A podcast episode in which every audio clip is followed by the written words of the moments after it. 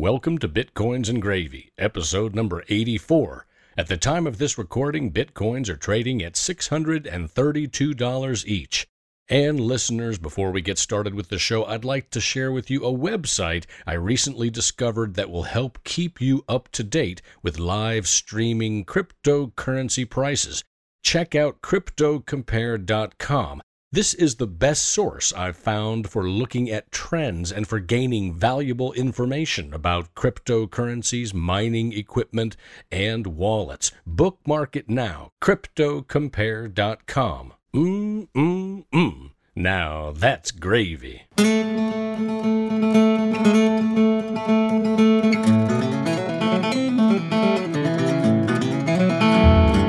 Welcome to Bitcoins and Gravy, and thanks for joining me today as I podcast from Nashville, Tennessee, the Bitcoin center of the South. I'm here each week with my trusty dog, Maxwell, right by my side. Say hello, Maxwell. We're two Bitcoin fanatics who love talking with people about Bitcoin and cryptocurrencies and sharing what we learn with you, the listener. Longtime listeners, thank you once again for supporting the show with your tips, and new listeners, we hope you enjoy the show.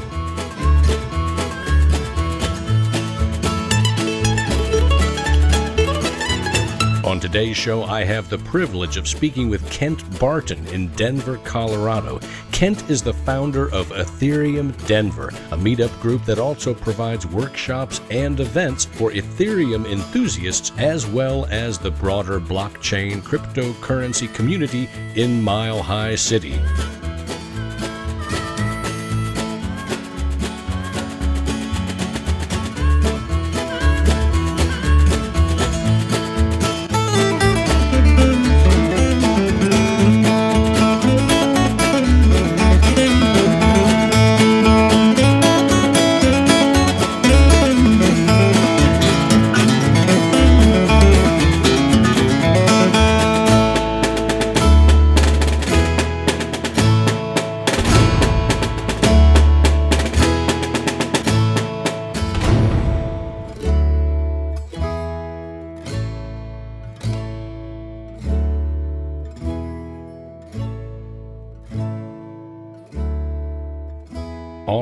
Listeners, today I am privileged to be speaking with a young man in Denver, Colorado, Kent Barton, and he's heading up the Ethereum meetup group there in Denver. Kent, welcome to Bitcoins and Gravy.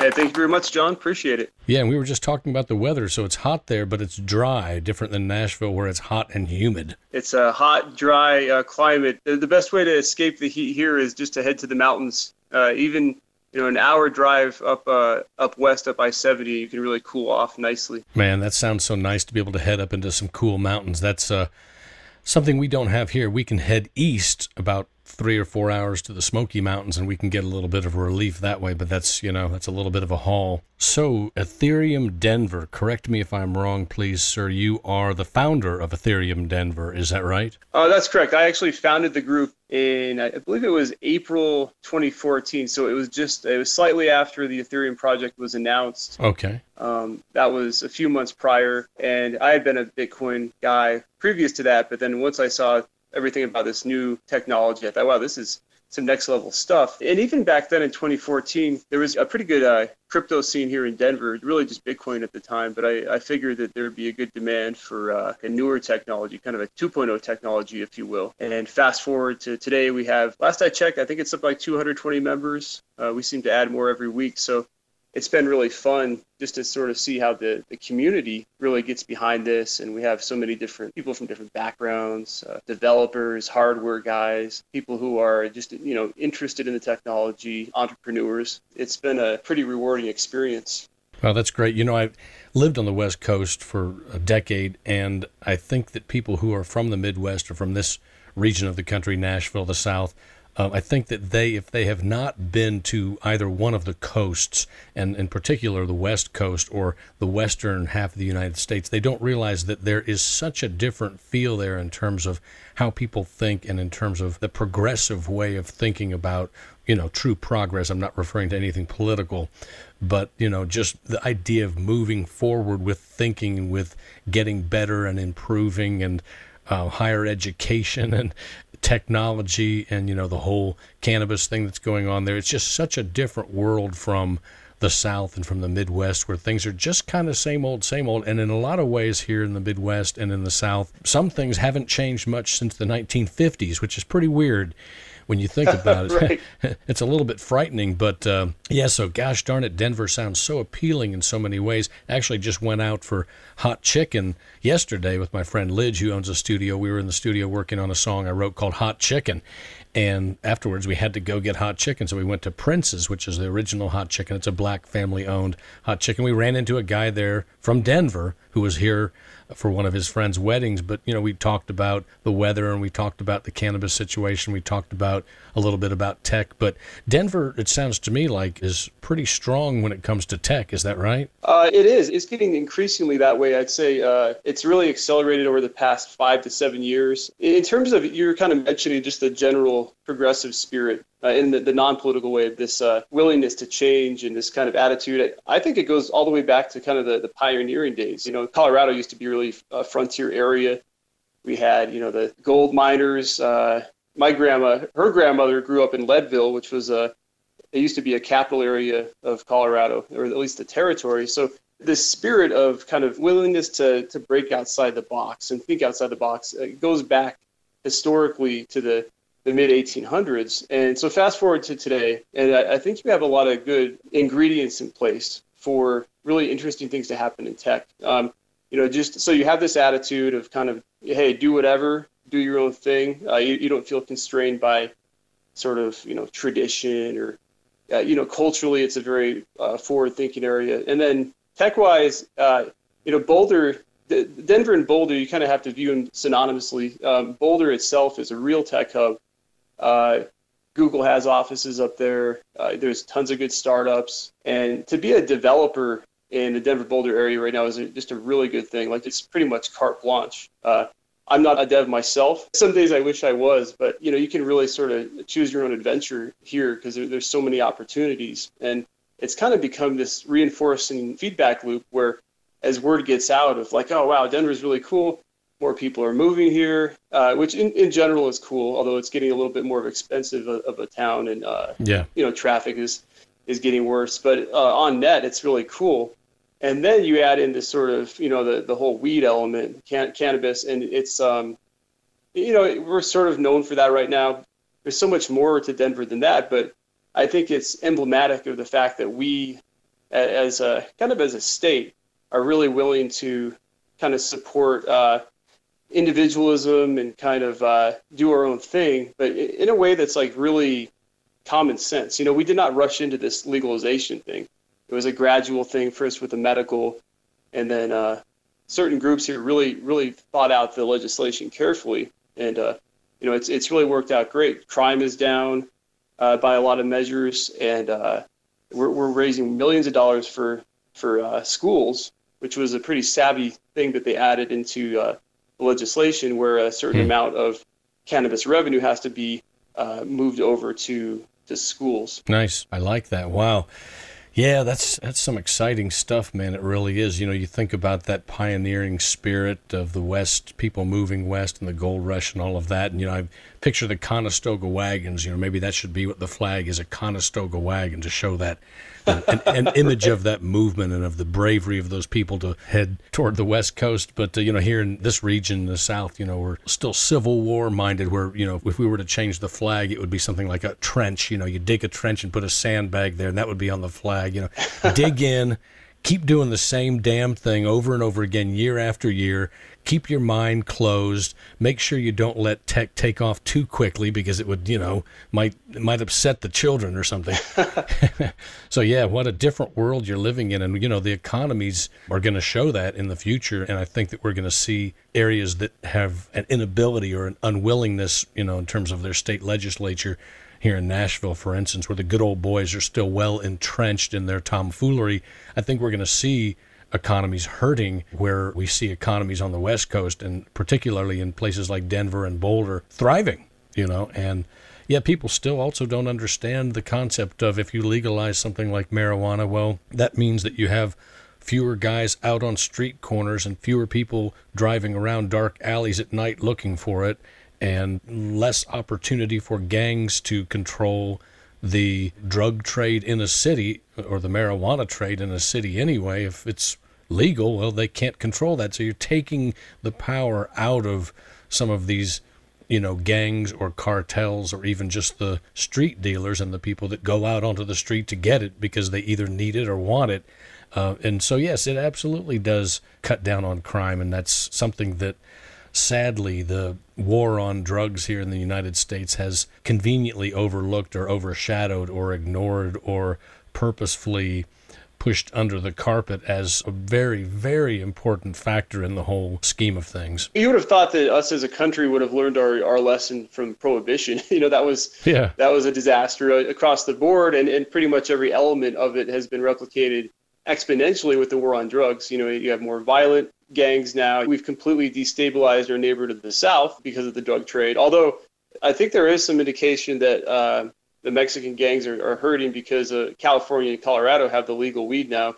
Uh, so that's that's kind of a uh, you know revenue source that they're they're lacking. But mm-hmm. I, I, guess I'm a little optimistic. Maybe it's easy to be optimistic here in Denver, but I, I'd like to think that the war on drugs, that you know the tide is turning a little bit, and people are starting to get a little bit more sane about things. Yeah, I hope so. My fear is that, you know, you look back at prohibition and there is some evidence that those people who pushed for prohibition and who lobbied, if you can put it that way, for prohibition were poised to benefit from prohibition. So you had organized crime, you had the strong Italian mafia, you had the strong Jewish mafia and the Irish mafia, but mostly the Italian and the Jewish mafia were the ones that were in control of prostitution, of drugs, of running illegal liquor, and they were ready and they were poised. So prohibition basically helped them set up roadways, if you would, running alcohol, build the empire such that when prohibition was ended, you had a nice network set up of criminals and of ways to move drugs and ways to move, you know, human trafficking and everything else. So it seems that, you know, the war on drugs has that put more people into private prisons and made more money for, you know, Corrections Corporation of America, for instance. I would say certainly it has. Was that then by design or was it just a byproduct of it? I don't know. I don't know if we'll ever know, but I do know that uh, whenever something bad happens or there's bad legislation, you know, oftentimes we can just look where's the money flowing, who's profiting from this, and that sometimes can tell us who might have been lobbying for this or pushing for this at the onset. I don't know. Absolutely. Yeah. Some people would say that sounds yeah. like conspiracy theory, and I would say, ah, no, actually, it sounds a lot more like conspiracy fact. That sounds like common sense to me. Uh, you know, what's the Latin term? Cui bono? Who benefits? So think about the uh, private prisons, also law enforcement. Thanks to the uh, way that the war on drugs has trampled on uh, search and seizure amendments, you know, in, in the Bill of Rights, uh, you know, the things that are supposed to protect us from arbitrary seizure of property. Mm-hmm. Uh, you know, now, you know, you might be cruising down I-70 through Kansas, and maybe somebody pulls you over because you have a Colorado tag, which happens a lot actually because mm-hmm. they just assume uh, they're from Colorado. They must have weed on them. Hmm. And then, you know, it turns out you're not holding anything, but hey, you have ten thousand dollars in cash. Well, they can just take that. My understanding of it is they can just take that money and hold it as quote evidence, yeah. and who knows if you'll get it back. You know, this is supposed to be the land of the free, right? Uh, but we've sacrificed these things in the name of some uh, abstract notion of security from the scourge of drugs. Yeah, and they can take your vehicle. And I do know that federal agents and state agents love vehicles. I mean, you know, every state has good old boys. Every state has rednecks. It doesn't matter if they speak with a New England accent or not. They're still rednecks and good old boys. and uh, just because they don't have just because they don't have a southern accent does not mean they're not rednecks. But yeah, if they can impound that vehicle and take that money and divvy it up, you know, by golly, they'll do that. And then you're going to have to hire an attorney and fight, fight, fight. And you know, what is this? Is this the beginning of an early papers, please, papers, please? It's, you know, starting to feel a little bit like a Nazi Germany type of situation. And it wouldn't surprise me if in the future, you know, going from state to state, you know, we have toll booths. What about going from state to state where at every border there's a border crossing? Papers, please, papers, please. anyway, that's, uh, you know, what people don't realize is that that could happen, you know, as opposed to the fantasy that there's no way that could happen. This is America, you know. That's kind of the Elvis Presley Barbie doll Wonder Bread sort of view of reality. This could never happen because you know we have the homecoming game next week. yeah, as uh, as I believe it was Benjamin Franklin said, you know, the, the price of liberty is eternal vigilance, and it, people just mm. assume that uh, it, it couldn't happen here because this is this is America. But uh, if you just look at the erosion of civil liberties that's happened even you know say since the Reagan administration um, mm. uh, under the guise of well with with Reagan you know I think he has a mixed record he was pretty good for you know free marketers but this, the war on drugs he was a big champion of that then you fast forward to the uh, you know Bush after 9/11 and under the guise of security we had the Patriot Act uh, we have we've had legislation passed passed that says uh, you know you can indefinitely uh, de- detain Americans without uh, a trial. Right. I believe that was the National Defense Authorization Act uh, a few years ago. But it's that classic sort of lobster getting boiled thing. You know, maybe the lobster doesn't notice until it gets you know too hot. Hopefully, we're not the lobster. Well, yeah, I think that we learned from you know. Mussolini and Hitler and Stalin. It's like, no, no, don't just go hit it hard and march in the streets and wear helmets and look crazy and have swastikas on your armbands and look all military and everything. You know, wear suits and wear ties and have nice vehicles that are clean and everything and do it in kind of a clean way and do it, you know, subtly, like you said, slowly by way of legislation. And, you know, that way, yes, that way we can definitely boil the frog. But another Benjamin Franklin quote, he says, Those who would give up essential liberty to purchase a little temporary safety deserve neither liberty nor safety. Yeah, these days, you know, if you tell somebody, well, you've got two choices. You can have terrorists who are going to come and rape and slaughter your family, or you can have fill in the blank, an eight o'clock curfew, or you get this right taken away, or we're going to make laws much more stringent. You know, people are going to say, oh, take away my rights, or terrorists hmm, take away my rights. Oh, go ahead and take away my rights because we don't want terrorists. You know, it's it's it's kind of like what I keep hearing from everybody. You know, anybody but Trump. It's like really, uh, Satan, Hitler, anybody but Trump. You know, a mentally incompetent psychopath you know, oh, wait a minute. that just reminds me of Hillary Clinton all of a sudden. But anyway, I digress. I shouldn't have gone there. Anyway, that's man. a whole other can of worms. We, we could we could do the uh, the election podcast. That that'll be a that would be an interesting one. Yeah, we won't go there at all. But I will I will tell you, Kent. I had uh, just got a call in from Angela Merkel in Germany from Berlin, and I have a message for my listeners from Berlin. Everyone, Heil Hitler. Heil Hitler. Sorry about that, Kent. Um, so uh, no worries. so yeah, man. So you went out of the country for ten days, I guess, to India. Is that right? That's correct. Yeah, my wife was out there on business training uh, team out there, and I joined her after she was done. We we spent some time in India. Okay. Uh, and we were able to travel to uh, to Thailand last year too. So kind of that's one thing that was kind of uh, occurring to me as we are talking about uh, the situation here in terms of you know our rights and liberties is um, going to the, some of these other places. It, it's very insightful too because um, I, I, I think we don't want to throw throw out the baby with the bathwater when it comes to the U.S. Uh, we definitely have our problems, but I would say, you know, relative to other areas, we have pretty good rule of law. You know, mm-hmm. we don't have uh, endemic corruption, like really stifling. Uh, of course, corruption exists, but it's not it's not uh, crushing. Right. Um, you know, in general, businesses are free to, uh, you know, start up and, and do their thing. Um, yes. In India, there's a hell of a lot of red tape. Uh, we were in Kerala, which is uh, in the south of the country, and uh, they actually have a communist, not a socialist, but a communist party in charge of the region. Wow. Which kind of blew me away. But as you're driving around down there, you see the hammer and sickle, and it kind of feels like, wait, wait am I in Moscow? And in a Dude, time warp or something. That's but, uh.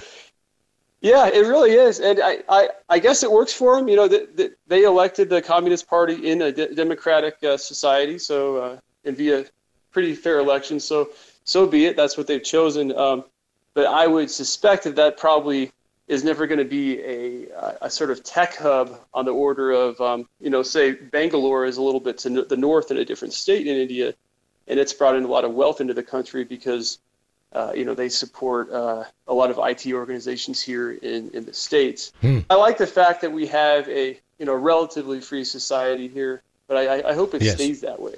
Yeah, I do too. And you know, my father's always for years criticized me for criticizing the United States. And you know, I've told him and I've told many people many times, I criticize and we criticize the United States because we love the United States.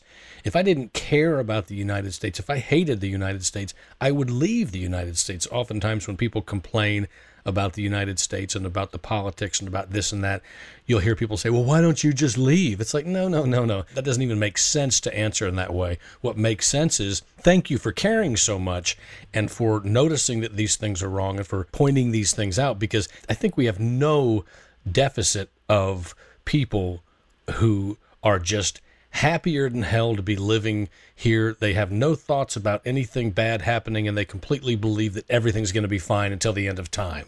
So we've got a surplus of those people. So we don't need any more people saying everything's groovy, wave the flag, what time's the football game start, honey, order a pizza you know. But what we do have a deficit of is people standing up, sitting around bars and pubs and coffee shops, young people, and saying, here's what I see is wrong, and here's what's pissing me off, and I love this country, and because I love this country, I'm going to speak loudly about what is wrong, and I'm going to make sure that the corruption we see today doesn't end up becoming that kind of endemic corruption where you can't open a small business or you can't travel freely. So, you know, we do need loudmouth people screaming that are annoying and that are you know, putting people off. You know, we have to have that, and we can't label those people as my neighbor, the brilliant doctor down the street. She referred to me as an angry white man, and I just told her, I said, look, they're angry white men, angry white women, angry black men, angry black women, and on and on and on and on. Yes, it's important if you're angry about something in your country to voice your opinions. But I completely agree with you. You know, we don't want to throw the baby out with the bathwater. Yes, undoubtedly, without question, I would much rather be living in the United States with the freedoms that we have. You know, I vowed years ago that I would never, you know, leave. I've heard people say, if this person is elected, I'm out of here. And I've always said, I don't care who's elected, I'm going to stay here because we need good people to stay here and to keep pushing their opinions out there. But so you were gone for a period of time, and uh, when you came back, you emailed me, I think, and you said, man, what a rally, right? Ethereum, ETH coins, and Bitcoins, and a few others had just had this crazy rally. That was pretty exciting to see, huh? It was, and then uh, wake up, you know, yesterday and poof, it's gone. at least in Ether, but it was, uh, yeah, it.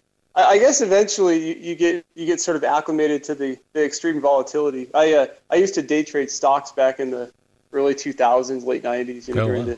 the, the the original tech bubble, and you know that was that that was pretty insane in of itself. Um, but the, the crypto is, is, its own beast, and I, I guess eventually you kind of get get used to it. Um, I, I, I know some people that actually trade uh, blockchain currencies. I I could never do that myself, but th- those people must have uh, stomachs of iron uh, to, mm. to, hold that volatility. I I personally, you know, I, I think if you're going to invest in a uh, a crypto project, just take the, the buy and hold mentality if you really believe in it, and then over time, uh, things you know hopefully will play out like you like you think they might. Uh, but yeah, the, the, latest rally I think was surprising on two counts. That you know the fact that Ether was going up so fast, but also with Bitcoin, it was a simultaneous rally and this sort of pre-halving thing. Yeah. Even though the, the network itself looks pretty constrained by some measures, you know, you have the the mempool uh, maxing out, and you, you still have the transaction uh, issue and uh, mm-hmm. this kind of ongoing dispute, civil war thing. So it's uh, it, ne- never a dull moment, right?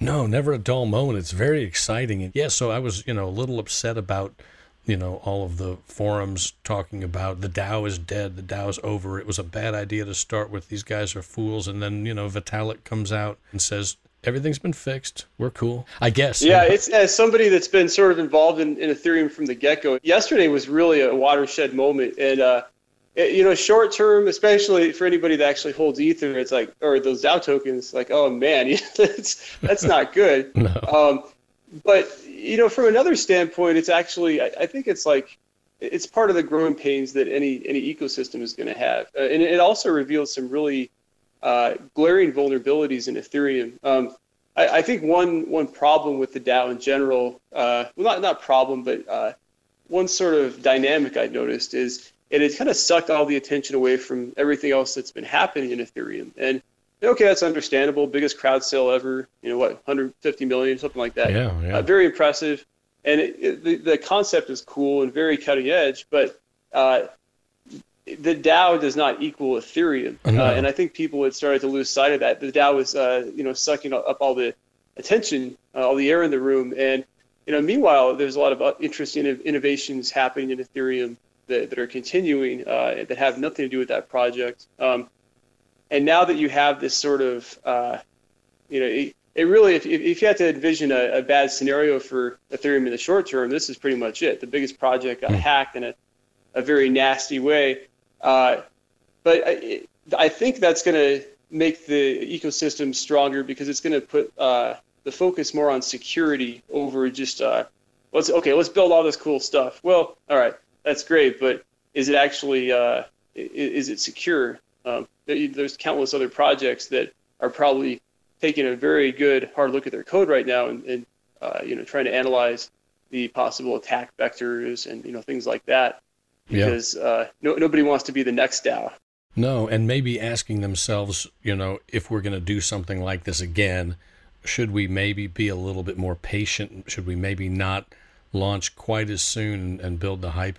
You know, and the other thing is 150 million dollars. Okay, how many of those people, you know, really honestly, how many of those people who invested part of, and I'm one of them, uh, five thousand DAO. You know, it wasn't it wasn't a ton of money or anything, but you know, how many of those people are really speculators hoping that they can make a ton of money when the DAO goes from being worth, you know, what one one hundredth of uh, Ether coin, I guess, something like that, you know, to you know being worth 20 times that and all of a sudden i'm a DAO coin millionaire whatever i think much more of that interest was from the speculators as opposed to from people who really had a solid understanding of the power of the DAO and what the DAO could do in terms of bringing greater freedoms to people. You know, peripherally, I could see that on the side that yes, this has the potential to be something really interesting and really dynamic and really great, still knowing that it's not going to happen right away.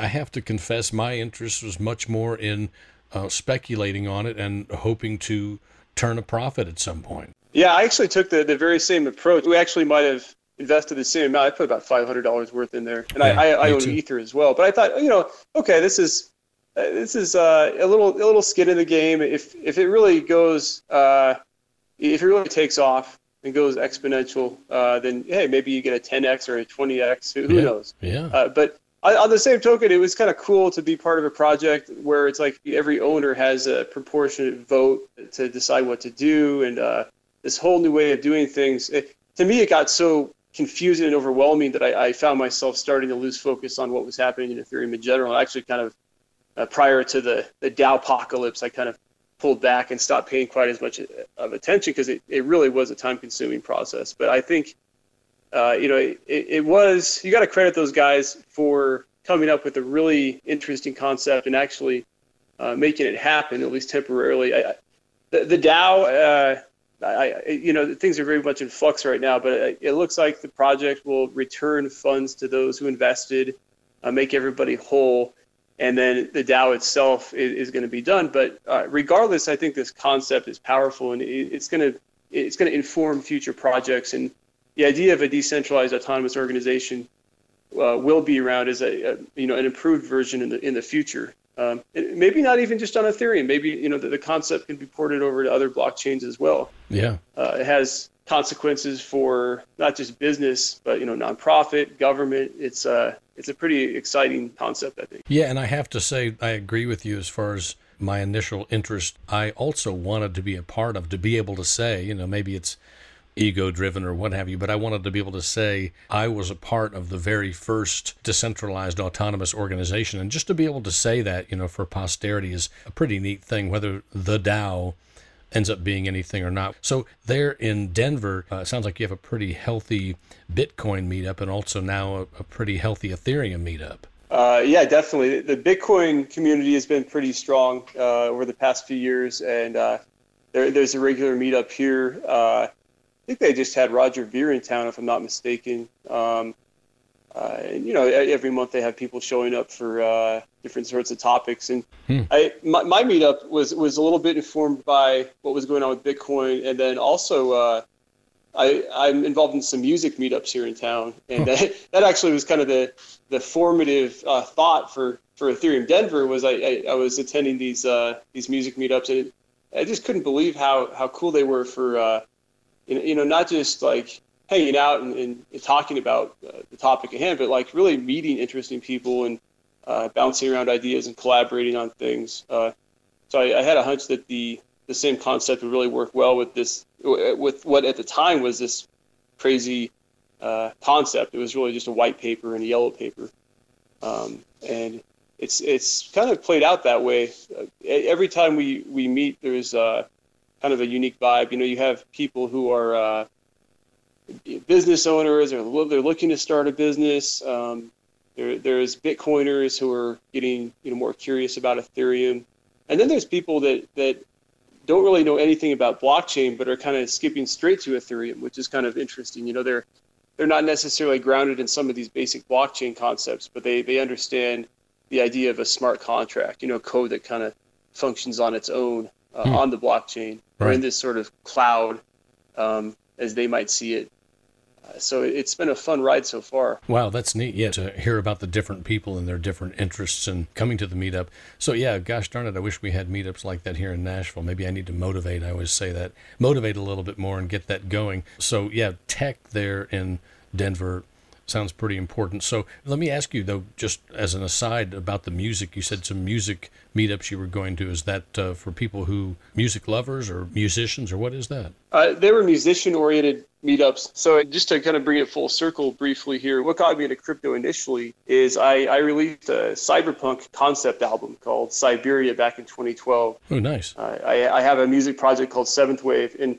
you know, music has been my passion for a long time, and I've also been a tech geek for a long time. But uh, when I when I put that album out, I knew nothing about Bitcoin. Uh, and I, I, think I'd read about it on some tech blogs. I, I, I, knew it existed, but you know had no idea, no real understanding of it. And then uh, after I released the album, I, I, put it on Reddit, and somebody said, "Hey man, you should sell this for for Bitcoin because I, I, think Bitcoin users might you know really enjoy this album."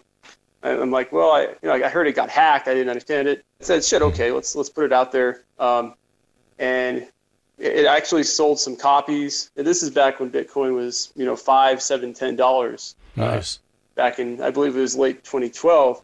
So, you know, it, that was pretty cool. And especially as the price started to go up, I'm like, well, I'm actually uh, I'm making some money on music, which is any musician will tell you that, that that's almost a unicorn right there. To make it, yeah. you know, anything more than a few hundred bucks is, is always tough. That's um, right. But but more important than that is I started to you know, I went down the rabbit hole. I really started to learn about Bitcoin and the, this concept of the blockchain, uh, and that that kind of eventually led me into Ethereum. So it's really interesting how how two passions in life can sort of inform each other. Uh, the only downside is these days I spend I spend so much time on on blockchain that I, I don't write as much music as I used to. So maybe I need to strike a better a better balance these days.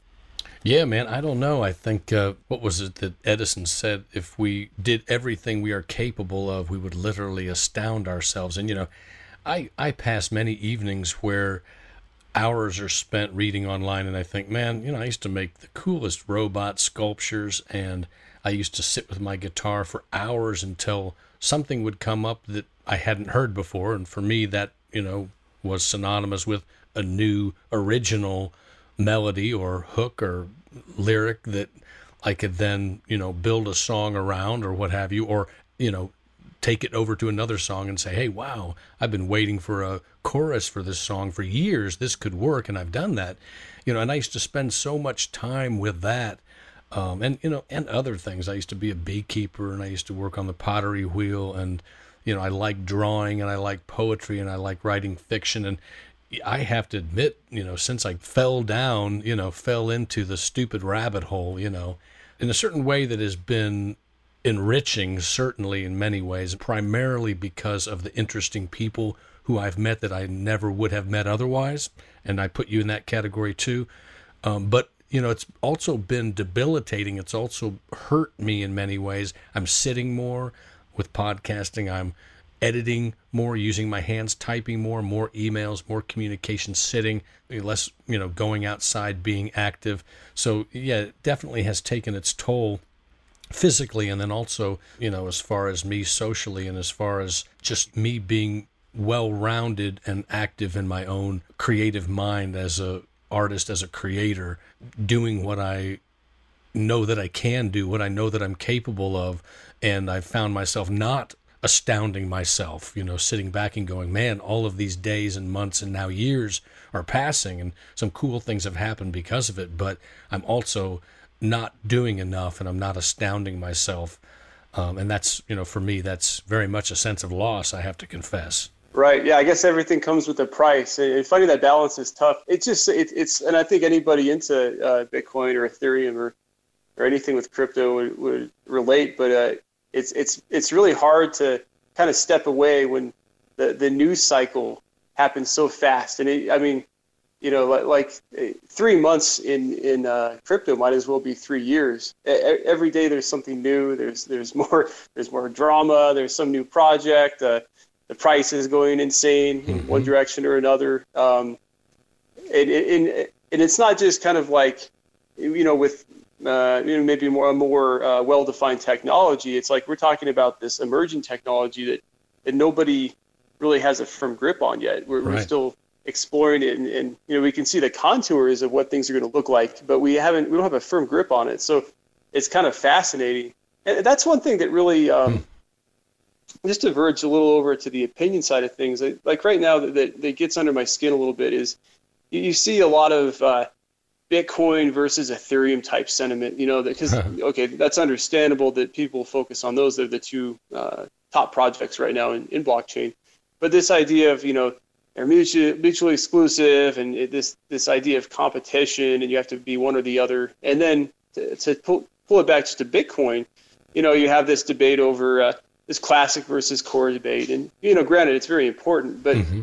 it, one thing that strikes me as utterly insane is all the divisiveness and all the, the divisions that people can find in blockchain. Like, let's just step back for a minute and think about this. We have a front row view, and in many cases, we're actually directly involved with this technology that's developing before our eyes. It, it's, it's something that, you know, didn't exist previously it's akin to being uh, you know part of the the development of the development of the internet. Yeah. Uh, you know when it was starting to really take off, say in the, the mid '90s, and the idea that we uh, this idea of being very uh, you know siloing yourself and you know saying well I'm this I'm I'm that whatever you know this us versus them mentality to me stri- strikes me as, as, ludicrous. We're all sort of in the boat together. Yes, you know we we might be involved in different projects or blockchains, but at the end of the day, uh, you know this is we're all working on this technology that's uh, that I you know could change the world. Yeah, and I see more and more of this every day. This vitriol and this venom. Uh,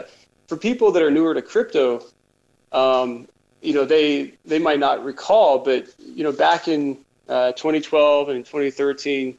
Uh, the Bitcoin was a very positive and supporting environment for, for people that were just uh, learning about the technology. People were super helpful. Yeah, it was a great sort of uh, it was almost like you'd expect uh, of, a, of a really cool, innovative technology. Like, okay, this is awesome. And something happened. I don't know whether it was the bubble popping uh, after Gox or, you know, the, these new divisions in the community, but uh, there's been so much just venom and, uh, you know, even, I hate to say it, but even hatred sometimes. Like, I don't know where this came from. Um, so I, I, hope that the community overall, this blockchain in general, uh, can, can get away from that. Um, maybe it's too late for certain Bitcoiners. Um, I, as part of uh, somebody who works more at Ethereum, I, I, will say that it reminds me more of, of 2013. It reminds me of the good old days with Bitcoin. Yeah, yeah. Um, hopefully, it stays that way. Maybe, maybe it's inevitable that things get a little bit more conflictual over time as a project grows and matures. But um, uh, a good collaborative, supporting environment, I think, is is to everybody's benefit. I think so, man. You know, it's also that, you know, you have these people will come in with agendas that are really against what Satoshi Nakamoto, for instance, what that entity intended. And, you know, we have this idea, this foundation for what we think it should be. And then when you have these other forces coming in and, you know, maybe wanting to have Bitcoin be something that's really more specific to retail. I think that then you see the clash there of, you know, the good and the right versus the people who just want, again, like Target or Walmart, just make money. They just want to make the profit. And so I can see a natural conflict there. But then, you know, in the forums and Reddit, you have people like Michael Marquardt, Theymos, who will then be actively censoring opinions. And, you know, as soon as I hear about somebody censoring, actually censoring public opinion so that freedom of speech now is getting the old heel, you know, getting the old boot heel, then I get furious. You know, because that goes directly against all concepts of humanitarianism and of freedom and of freedom of expression and freedom of speech. And I think that is I think it's absolutely fine then when people get furious and they vent their rage toward that. Is that the best way to handle it? Maybe not. You know, certainly, uh, as I've said, you know, as I've said for years, what would have benefited the Bitcoin Foundation and so many people working in the Bitcoin sphere and this whole big debate that's been going on is to put money, put aside, you know, ten or twenty thousand, fifty thousand dollars, and have that dedicated to hiring some professional people who come from a background with master's degrees and PhDs in conflict management and dispute resolution. And there are people like that, and that's what they do for a living. And if we had, you know, early on said we need to hire these people because this is a huge conflict and it's a huge dispute and we need to find a way to resolve this. Well, the people in the tech world have no such background, right? And the people in the finance world have no such background. So bring in the people that have that background and let these experts help make this thing work and help resolve these disputes so that everybody can understand each other a little bit better and then move forward in a way that's a little bit more cohesive and if nothing else you know friendly so that we can get more done.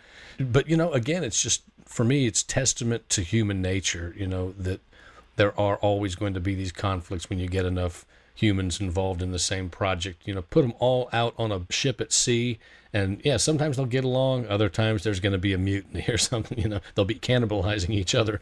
You know, if if the weather doesn't go quite right, and if they don't reach land in time, they're going to start eating each other. You know, but yeah, Sounds like the plot for a, a B movie or something, doesn't it? Yeah, it does, man. I would still love it if someone would write the definitive novel uh, about this whole craziness in the Bitcoin world because there's so many side stories that could be in it with intrigue and romance and just insanity and the world of finance and the world of tech and you could have heroes that are geeks and yeah I don't know man it's just yeah you, you can't make this stuff up no man. hey you know John I, I don't I don't have a, a dog in the in the classic versus core debate. Um, I'm actually not invested in, in Bitcoin uh, right at the moment, but uh, I, I couldn't agree more in terms of the, the censorship. That's the one thing that to me is unconscionable. It, it's um, it's absolutely uh, it, it's kind of mind blowing to see it, it runs contrary to you know the spirit of Bitcoin, the spirit of open information. Yeah, I think in many ways, you know, you can sort of draw the lineage of today's blockchain to the the cypherpunk movement of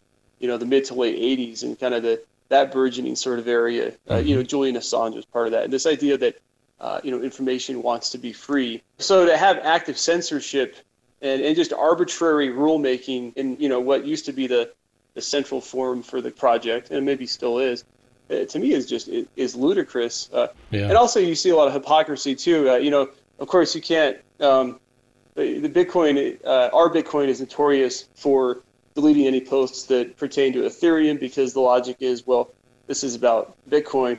But if you head over there now, you know there's countless, countless posts about the DAO because it's it's I think it's Schadenfreude. People are you know some Bitcoiners are just uh, so gleeful to see uh, uh, a different uh, a quote competing project yes. having an issue. But but okay, that's fine. If it's negative about the project, that's that's cool. So I, I you know I, that that to me is just um, it, it kind of makes my my skin crawl, and it makes me think that you know the community as a whole needs to take a, a a look at itself and think, okay, what, what are the real goals of this? Um, fortunately, you know, there's always a way around censorship. So, you, you know, in Bitcoin, you have BTC, and and blockchain itself offers a way around uh, censorship too. So, uh, I think the more we see people manipulating information and actively censoring information, uh, the more demand there will be for a, a, a product that is uh, censorship resistant. Yes, I completely agree. And you know, it may be as simple as all of this fighting that we see that, you know, we'll probably see moving forward and people getting jealous when, you know, all of a sudden Ethereum's on the stage and they get jealous because their Bitcoin's not in the top running as far as, you know, conversations. It may be as simple as, you know, way too many 20 and 30 year old guys who have, you know, they're jacked up on the world's greatest drug for young men, testosterone, but you know they're they're all really pale because they sit inside all the time and they have very little muscle mass. And you know half of them or 80% of them have never kissed a girl so they're incredibly frustrated masturbating furiously. And it may just be that they have so much pent up angst that it's all they can do to just you know keep their sanity and if they get a chance to just bang their head against something or bang their fist or put their voice out there that they will do that like michael marquardt. He's probably one of those guys who still lives on his parents couch and he's just so frustrated that he just decides he's going to censor people so that he has a little bit of power. And you know after he does that he has a smirk and he goes back up to the kitchen and heats up a hot pocket and gets a fresca and you know goes back down to the basement crashes on the couch plays some video games and gets back to censoring people. I mean it may just be as simple as that a bunch of frustrated nerdy guys who just need a hug from a woman or need a girlfriend. I think it just could boil down to that. What do you think? Yeah, that, that's a that's a tough one. Like, I, I think it, I think that dynamic or that that segment definitely exists in crypto, and if if somebody does find themselves a little bit sheltered, I, I think it, in a lot of cases you're right where people are hiding behind a computer screen. You know, they, they, they don't typically deal with human beings this way. Right. And maybe naturally they're a bit of an asshole, but they don't they don't treat people this way. But there's something about that uh, pseudo anonymity yes. of you know having having your Reddit handle instead of you talking. Um, yes. If these people would just get out and actually, uh, you know, go to a meetup or go to a conference and actually hang out with other people, like uh, in all my time going to any sort of crypto event, I've never encountered anything but you know positive sentiment. You know, sure we'll, we'll have debates and disagreements, but it's always cordial, and that yep. sense of it's community true. is actually there when you get there. Uh, when you um, you know we actually hang out one on one and not in these online forums. Um, yeah. So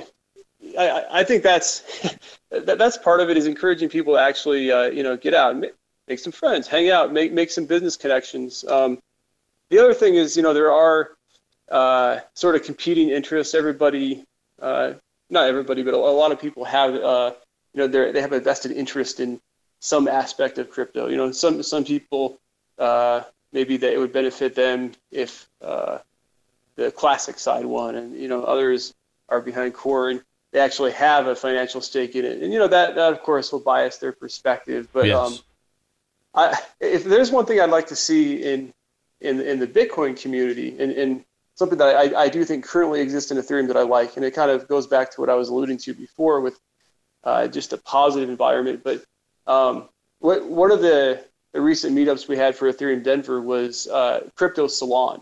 Hmm. It was actually our last meetup, and I, I got the idea from reading some of the founding father uh, biographies, and hmm. you know this is back during the uh, revolutionary time, and it, it, it strikes me as a little bit similar to now because you had a, a, lot of debate over what's going on, and uh, you know you had this it, back then you had this entirely new country. Uh, perhaps I'm drawing the analogy a little bit too broad, but but now we have this new technology, which is sort of like a, a new digital uh, frontier. It's Yeah. it's also a new, in an abstract way, it's a new it's a new country. Yeah. Uh, it's a new area. So, you know, back then, people would would sit down and talk through these issues and just have these excellent debates and really, really, you know, listen to each other and take their time to make points and, and just explore things. And I, I- think if there is more Hmm. communication and more talking, uh, that would be to uh, Bitcoin's benefit. But uh, you know, like you said, John, there's a lot of the sort of just immature, you know, name calling and putting people down. It's like, okay, you know, give us a call when you grow up a little bit. Yeah, you know, I've always said if you could take some, you know, as some countries have a mandatory one year military service, I think all Americans should have a mandatory one year where you go to a foreign country and you, you know, you work there, you stay with a family or whatever, you do something productive there, but just get outside of the country and, you know, see how things are different and it, it will definitely educate you in a way that staying home and doing nothing and doing the same old same old won't. And you know your idea for some of these guys you know get out to a meetup and go realize that you know these meetups are almost always nothing but great folks there with a you know varied background tech or not and it's a, just a great way to meet people and um, experience something new and just kind of expand your horizons but yeah, I think uh, it's definitely a new frontier, and I think it needs to be looked at that way, and with excitement and with enthusiasm, you know, more than anything, really. Absolutely. And you can kind of see why there's these different, um, there are a lot of emotions right now, I think, in crypto because it's, you know, really, okay, so Bitcoin's been around for several years, but in the, in the scheme of things, it's still a very new technology and project, and Yeah. Ethereum is even newer. But in both projects right now, it's, it's kind of fascinating because you have these two two questions. Well, one question just reared its head after the DAO collapsed, but on the Ethereum side of things, we're confronted with this idea of moral hazard. So people invested a lot of money in this project. I, I, I believe it was something on the order of 10 or 15 percent of all the ether out there. I mean, massive. Wow. Um, you know, millions of dollars, and everybody's, uh, you know, this has been the, the, the thing has been hacked. If nothing was done, then investors investors lose their money, which in the uh, the legacy finance world that happens. You know, uh, Yeah. like I actually invested in some shady uh, marijuana stocks a few years ago, and they all went up about 10x. I, I, at some point, I think I had 10k, and then they all collapsed because they Hmm. were shitty companies, and now I probably have $200 worth of those stocks. Wow. But uh, you know, I, I knew what I was getting into. I, I, I, I risked something. It was a high risk, high reward proposition. Yes. Uh, but with the DAO, uh, these investors jumped in, and you know, again, it's a risky thing, and I, I certainly would not have been surprised if my investment went to zero because hey, it's a new project, it's a Yeah. new concept. Me too. But now there's this idea that well, maybe uh, you know we should have a soft fork or hard fork to bail everybody out. Um, does that create a precedent? Uh, uh, does that create moral hazard risk? You could say yes, although the alternative is okay. Well, if we don't bail them out, um, you know, for one thing, Ethereum is planning on on uh, shifting to proof of stake pretty soon. Mhm. Well, do you want this hacker to have a inordinate control of the uh, outstanding ether and you know mining control? Um, and also just this idea of like uh, uh, from a psychological and sort of perception uh, perspective, it, it's it's a rough situation because uh, after getting all this attention, this positive media attention, okay, now it's this giant clusterfuck. the headlines in in uh, New York Times or Wall Street Journal don't look too good right now. So uh, I think Vitalik and everybody at Ethereum are are facing some pressure to you know kind of say kind of write this off as a, a learning experience and, and kind of bail everybody out or at least handle it in a way that doesn't cause too much pain and then uh, you know hopefully we can go back to li- life as normal or as normal as it ever is in Ethereum.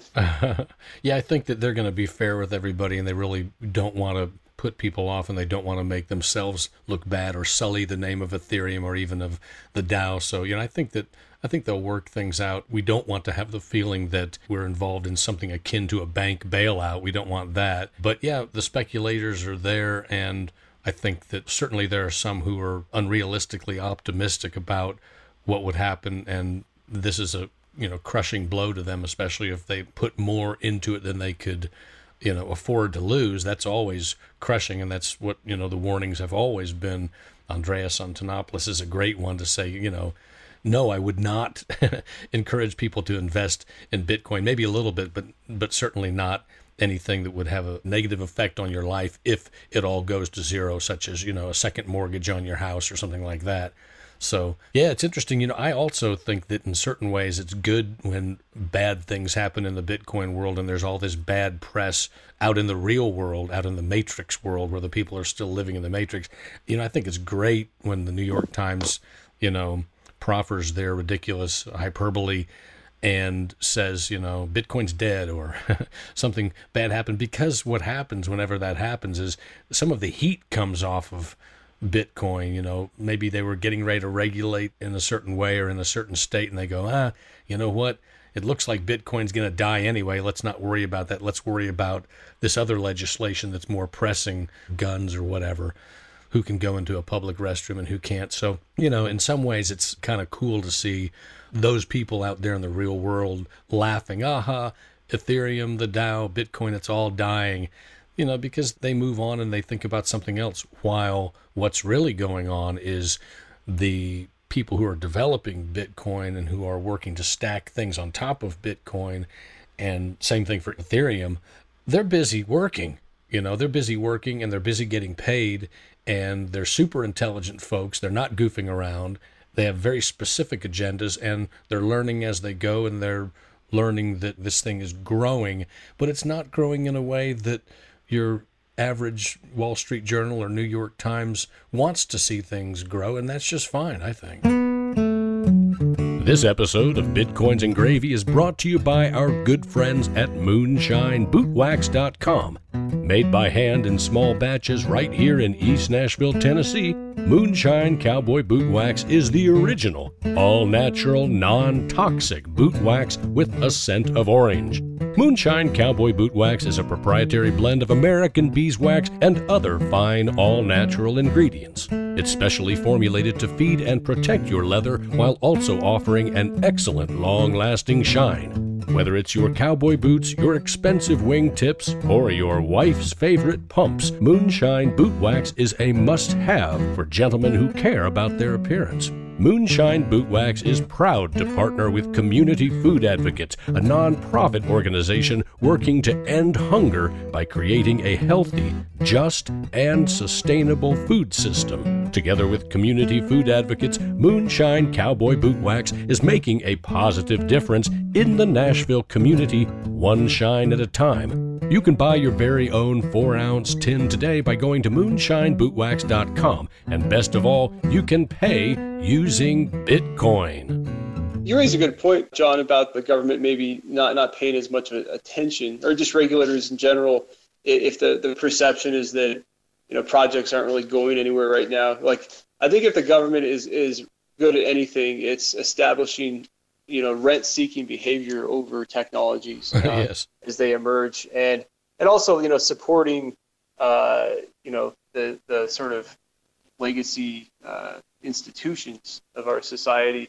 So if if if there's this idea that maybe uh, well okay they can't even figure out how to evolve Bitcoin or you know this other thing called Ethereum well it just got hacked maybe they'll they'll focus their energies elsewhere for a while which I, I think all of us would would say would be just fine because the, the last thing we need is, uh, you know, some three-letter agencies that don't truly understand the technology uh, trying to play a role in, in its development.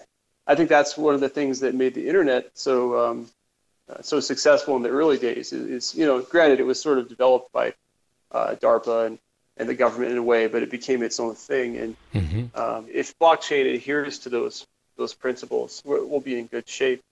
But uh, yeah, I think the, the so. other kind of the the flip side of the, the, equation, the other question to me that I, I also wanted to talk about, it's such a conundrum because Ethereum we have these uh, you know it's somewhat centralized in the fact that uh, the Ethereum Foundation, headed by Vitalik, can can ultimately decide how to handle you know this DAO situation. Mm-hmm. To me, it's fascinating that on the Bitcoin side of things, it's the complete opposite problem where it's uh, too much decentralization, or you might say a lack of centralization that's causing the, the civil war. You know, whereas if there was a more yeah. centralized decision-making authority, they would have said, okay, increase the block limit, let's move on with our lives and the technology. I think one thing people, most people aren't aware of is Ethereum had a, uh, more decentralization, or at least uh, less less centralized control in the early days. And I'm talking about kind of throughout 2014 when the project was really kind of just getting underway. Uh-huh. Um, you could jump into IRC chat rooms where a lot of the the action was happening and uh, take the pulse of what was going on in the community. And what, one of the problems in those early days was just a, you know, I don't want to say mismanagement, but it was a, a lot of disorganization and confusion because uh, on one hand you had Vitalik uh, working on the project and he was working on uh, Serpent, which is a Python iteration of Ethereum. Mm-hmm. And then you had uh, Gavin Wood, you know, he's kind of a co-founder of the project. He was in Berlin working uh, on uh, on another version of Ethereum, and he had developers under him. But the problem was there wasn't a lot of cohesiveness, and there was a lot of confusion amongst developers, uh, and just a, a lack of uh, sense of where the project was going. And this actually extended into, um, you know, as the as Ethereum launched, uh, there was there was some issues where developers were, were promised payouts in in Ether in exchange for their work, what, hmm. what they had done. Uh, and there is, I, I, don't think it was anything maliciously int- intended by, by Ethereum, but based on, you know, a misunderstanding or whatever, these guys weren't paid out promptly. So there, there is some, a little bad blood about that. They, they took care of that, and I feel like uh, since then, the Ethereum Foundation exerts a little bit stronger of control over the process and the project, and I, I think it's to the the ecosystem's benefit that, that that's the case. Hmm. Um, because when it was a little bit looser, things did get sloppy and, and there were a lot of, uh, you know, conflicts and just things weren't moving ahead very quickly. Hmm. So I, I, think as long as uh, the Ethereum Foundation remains a good actor and uh, benevolent, a benevolent uh, sort of dictator, if you will, a benevolent guiding force, everything's fine. But uh, you know, the, the, the nature of being humans is that, you know, things like greed or other factors can, can change people. Uh, so I'm hoping, I'm being optimistic, I'm hoping that the Ethereum Foundation remains benevolent and continues to make the right decisions because that of course is the risk of centralization is you know at some point they're not acting in everybody's benefit yeah, I mean, I'm all for decentralization, but you know, some people say decentralize everything. And, you know, fact of the matter is you can't. And you know, I've had jobs where I had great bosses who were running a great company, and I was honored to work with them. I worked for a guy named Dan Knapp years ago in Berkeley, California.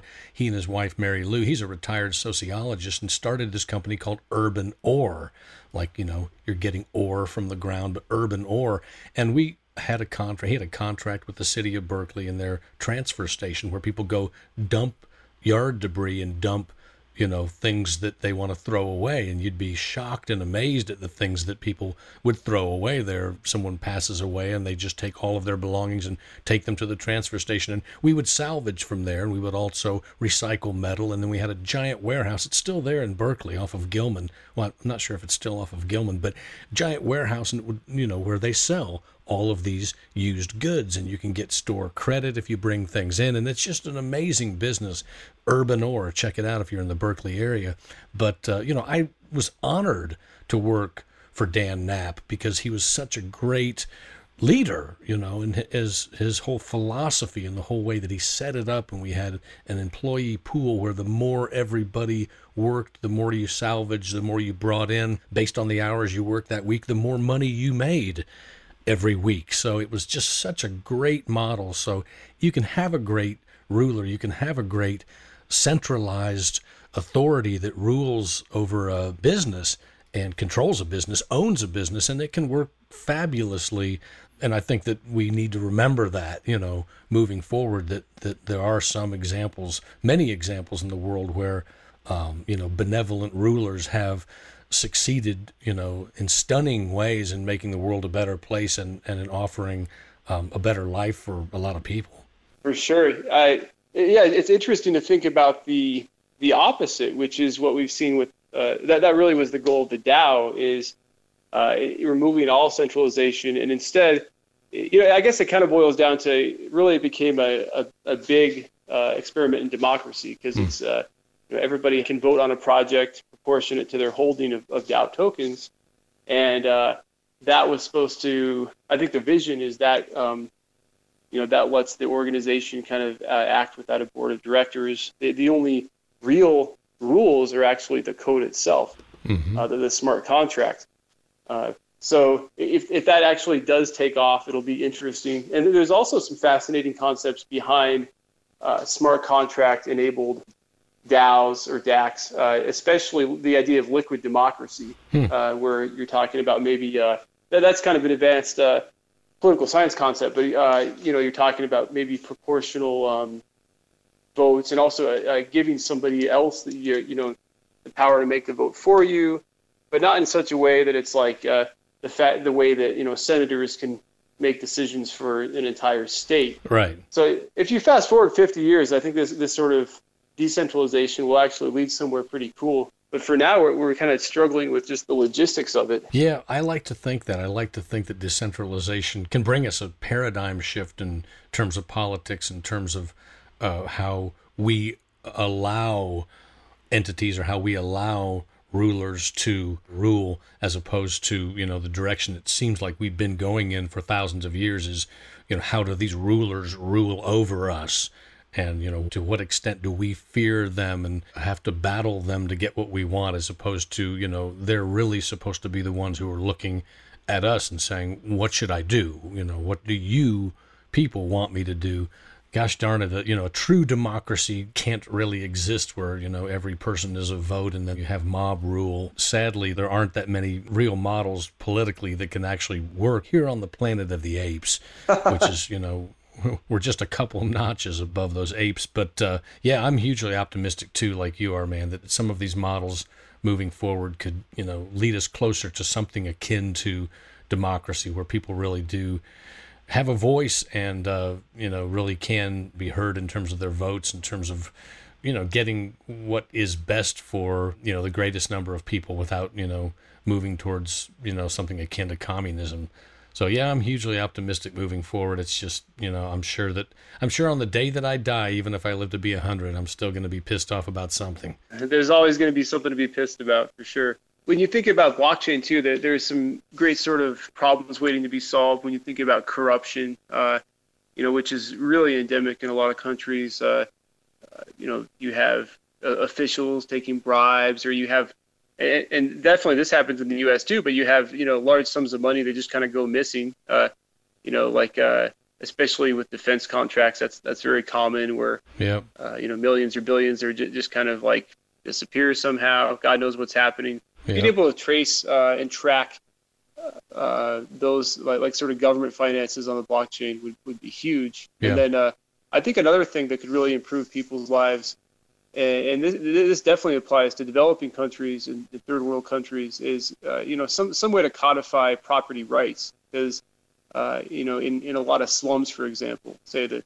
slums of, of Mumbai or, or Rio, uh, one one common problem is that there you know people don't actually have they don't own where they live. Where they live might be a very humble, you know, shack or shipping container, but it is you know it's their area, but they have no way of actually owning that property. Um, mm-hmm. Um, and even if they kind of own it, it's not it, it's hard to codify. So even though the blockchain seems pretty far removed from a, a you know a slum in Brazil, it, it, fast forward a little bit, a few decades, and you can imagine how how tokens or contracts representing ownership in property might actually benefit these people that, that don't currently have the benefit of property rights. Yeah, that's something that I've heard people talk about for a number of years in the Bitcoin space. And yeah, that's so important for human freedom because oftentimes many people all over the world don't have any power when it comes to disputing land rights or, you know, where they have the right to squat, who actually owns that land. And that's something that certainly could change over time. It would be great to see that. And yeah, you know, you have a giant public ledger that's completely secure, we hope. And, you know, how can we use this? What can be built upon it? I think, really, I think the sky's the limit. I'm, I'm hugely optimistic about it. Wish that I were a tech guy that I could be building stuff on top of it. But, you know, the least I can do is just talk to people who are you know, helping out and uh, who have great ideas. And that, you know, for me, that's exciting and talking with you. So I would love to, if we could somehow arrange it, that I could come to Denver and, you know, two things that you and I talked about. Uh, one is meet up with your Ethereum meetup group, and you know maybe we all go out to your favorite pizza place, and um, I can do a show from there. You know where we pass the mic around and talk to different people and ask their backgrounds because I think listeners really like that to find out, you know, who are these people that are involved in this and how did they get involved and why are they you know, still involved in what are their interests moving forward. And then my second interest in coming to Denver is hoping to hit some of the dispensaries, not for recreational reasons, but because I have bone spurs in my neck and a disc problem in my back and some early arthritis in my hands that bothers me every day. So, yeah, I would love to come there and maybe even do a show on that. I'm not sure how it really relates to bitcoins or bitcoins and gravy, but but uh, you know to to at least be able to to go to Denver and to be able to go to the medicinal side of the dispensary and talk with these people and say, hey, what are you finding out is best for you know people who have this arthritis in their hands and you know what percentage of CBD versus THC do you recommend? And should I take an oil or should I try to vape this? So yeah I'd like to come out there for like three days, and uh, I'd like part of that to be meeting up with you guys, the Ethereum folks, and or the Bitcoin folks. But uh, you're the one so far who's been the most open to this idea. So I think it would be I think it'd be a blast to meet up with you guys. If we could work together to somehow arrange that, it'd be great. Oh, we'd love to have you. There's really not a bad time to come out here too. Um, you know, maybe in the dead of winter, you might run the risk of a blizzard, but it's uh, it's especially nice in the late summer, fall. Um, in terms of big events, you know, there's always something going on. Uh, we have the Great American Beer Festival. I'm not sure exactly when that is. Um, the uh, and then in terms of cannabis, there, there's uh, a lot of different things going on. Uh, I, I, I, will say that the the common uh, thread between Bitcoin and, and, cannabis, at least here in Denver, maybe it's the same in Washington and California, but a lot of dispensary owners uh, are using Bitcoin. I don't want to say a lot, but some are using Bitcoin as a way to handle funds uh, because you know just the, the, way the the banking system is structured, they can't actually have bank accounts, right. so they wind up with this surplus of cash. Right. So they're you know putting that in Bitcoin is a sort of natural um, natural choice. And I also think that maybe the blockchain has certain applications for uh, you know tracking cannabis and maybe uh, other aspects too. Like here in Denver, what's interesting is uh, the the weed has to be tracked from from uh, the growth from the plant to, to consumers. So the whole the whole path from uh, you know growing in the in the warehouse or wherever it's grown hydroponically to the dispensary and then finally to the consumer. So uh, you know it's a matter of uh, due diligence for these dispensaries to take care of that. Hmm. Maybe there's an application there for blockchain. Who knows? Man, certainly there is, and certainly somebody needs to be busy building that. That seems so buildable, right? that you'd be able to just track that inventory and and you know as you would if you owned a bar, you need to inventory the liquor warehouse, you need to inventory what's there, what comes and what goes. And yeah, I mean everybody has their own every company has their own private ledger, but you know, now you have a public ledger. I think it couldn't hurt. I think for a company to show that additional transparency could really only benefit the whole movement in terms of how the state and how the feds look at it like hey these guys are really being transparent. This is you know important and this is kind of setting a precedent for what we could all do moving forward. Not to say that every company wants to have their private business out there in everybody's face but i think that there are definitely benefits to using that. But uh, yeah someone's got to get busy writing that man. Again i can't do this stuff. Are you a tech guy? Do you have a tech background? Uh, my background is actually uh, well i do marketing right now for my nine to five. I do uh, I'm an e- commerce marketing strategist. Oh, cool. Is kind of uh, what I'm doing these days. My background is uh, I did actually work for a tech startup uh, previously to this, and uh, kind of saw firsthand all the all the hype that goes into a typical you know tech startup. That that sort of uh,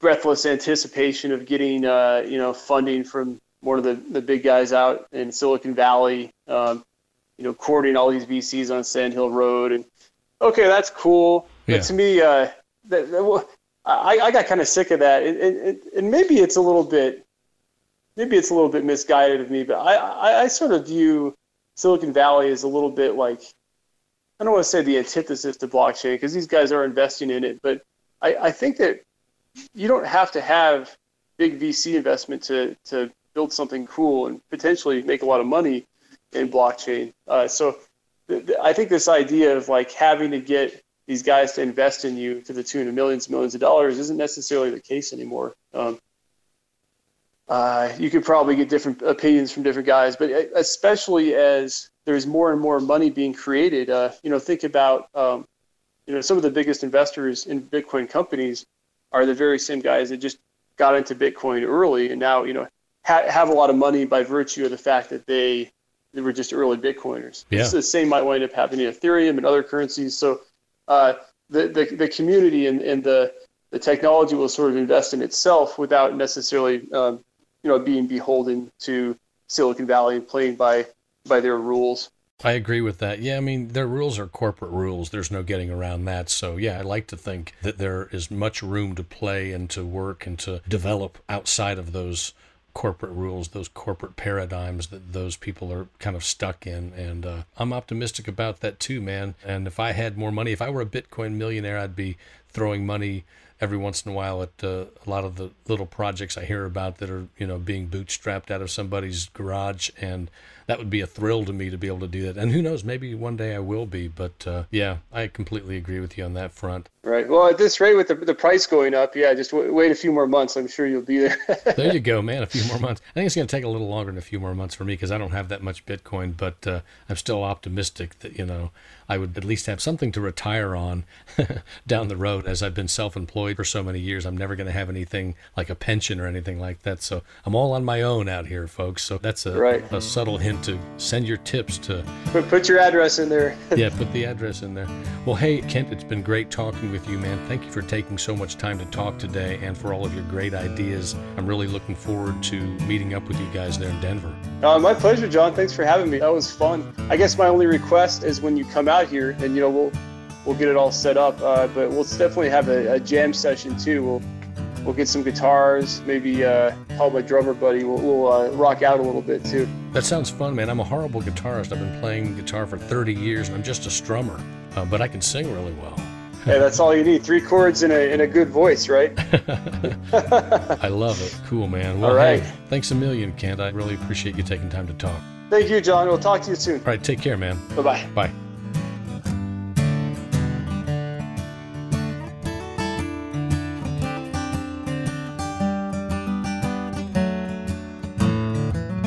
Like to thank my guest on today's show, Kent Barton, the founder and organizer of Ethereum Denver. Kent, thank you, sir, for taking time to talk with us today, and rest assured that I will be out in Denver before too long, and I'm looking forward to meeting some of the Ethereum Denver folks.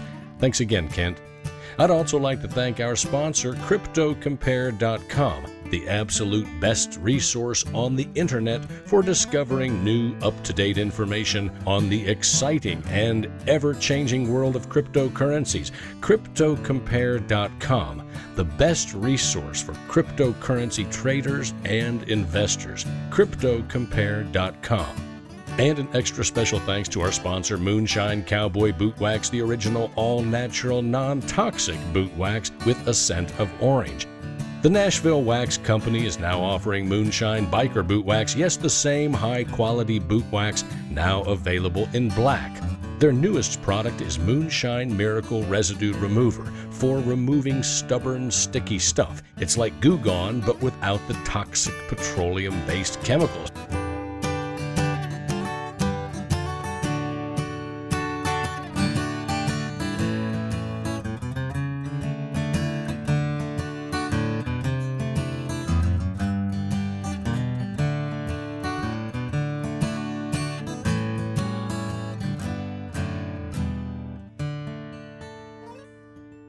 All moonshine products are 100% natural and are available at 15 different fine retail outlets in the Nashville area, including the shops at the Nashville airport. To order a tin of moonshine boot wax or a 4 ounce bottle of moonshine miracle residue remover, stay where you are. That's right, without even getting up out of your chair, just go to moonshinebootwax.com. Use your credit card, your debit card, or better yet, pay the modern way with Bitcoin. That's right, Bitcoin, the modern way to pay at moonshinebootwax.com. And a shout out to the Bitcoins and Gravy freelance transcriptionist for his excellent and highly accurate work. Professional transcriptions of the show can be found on our website, and to get in touch with the freelance transcriptionist, just head over to diaryofafreelancetranscriptionist.com. And finally, I'd like to thank my loyal listeners. That's you for tuning in and for giving me such great feedback about the show. Your comments in the show notes are always appreciated, as are the tips that you send to my Bitcoin wallet. Listen, I'm a hard-working guy with two jobs and without a lot of money, so every little bit counts. Even a 50 cent tip sent to my wallet goes a long way to making me feel that doing this job on a volunteer basis is worth it. It also helps keep the lights on and food in my belly. Signing off now from Nashville, Tennessee, I'm John Barrett, the host of Bitcoins and Gravy, here each week with my trusty dog Maxwell right by my side. Say goodbye, Maxwell. Until next week, friends, remember that the only thing necessary for the triumph of evil is for good men and women to do nothing. Do something, y'all, and be proud of it. Now climb aboard, y'all. This train is bound for glory. And there's plenty of room for all. Well, Satoshi Nakamoto, that's a name I love to say.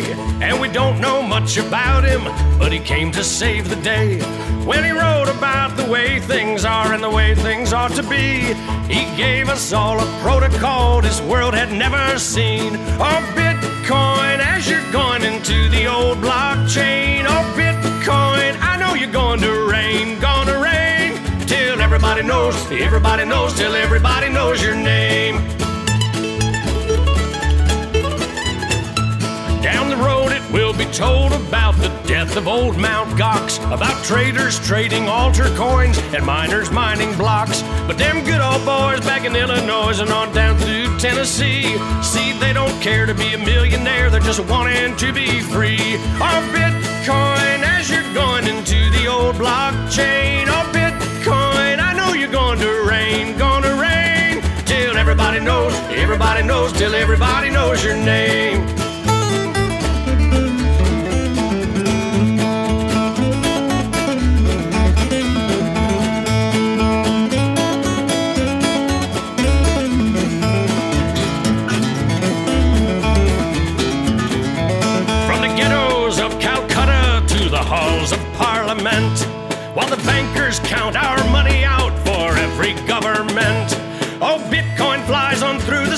Of virtuality, a promise to deliver us from age old tyranny. Oh, Bitcoin, as you're going into the old blockchain. Oh, Bitcoin, I know you're going to reign, gonna reign. Till everybody knows, everybody knows, till everybody knows your name. Till everybody knows, everybody knows, till everybody knows your. Give me some exposure. Everybody knows your name. Sing it. Oh Lord, pass me some more. Oh Lord, before I have to go. Oh Lord, pass me some more.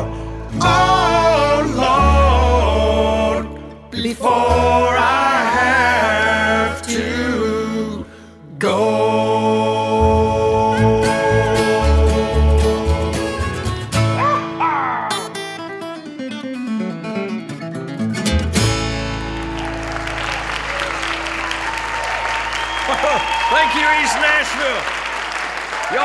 To each other out there, you hear? we have front row seats in the development of a historic technology that is doing things that have never been done before. And every day that goes by, I just feel amazed at at having this opportunity to be frontline observer and sometimes influencer in what is turning out to be perhaps a historic generational worldwide impactful disruptive change in technology one that will create history and that is an amazing feeling Psst. Hey, kid, over here. The magic word is magic. M A G I C. Magic. That's it. Over and out.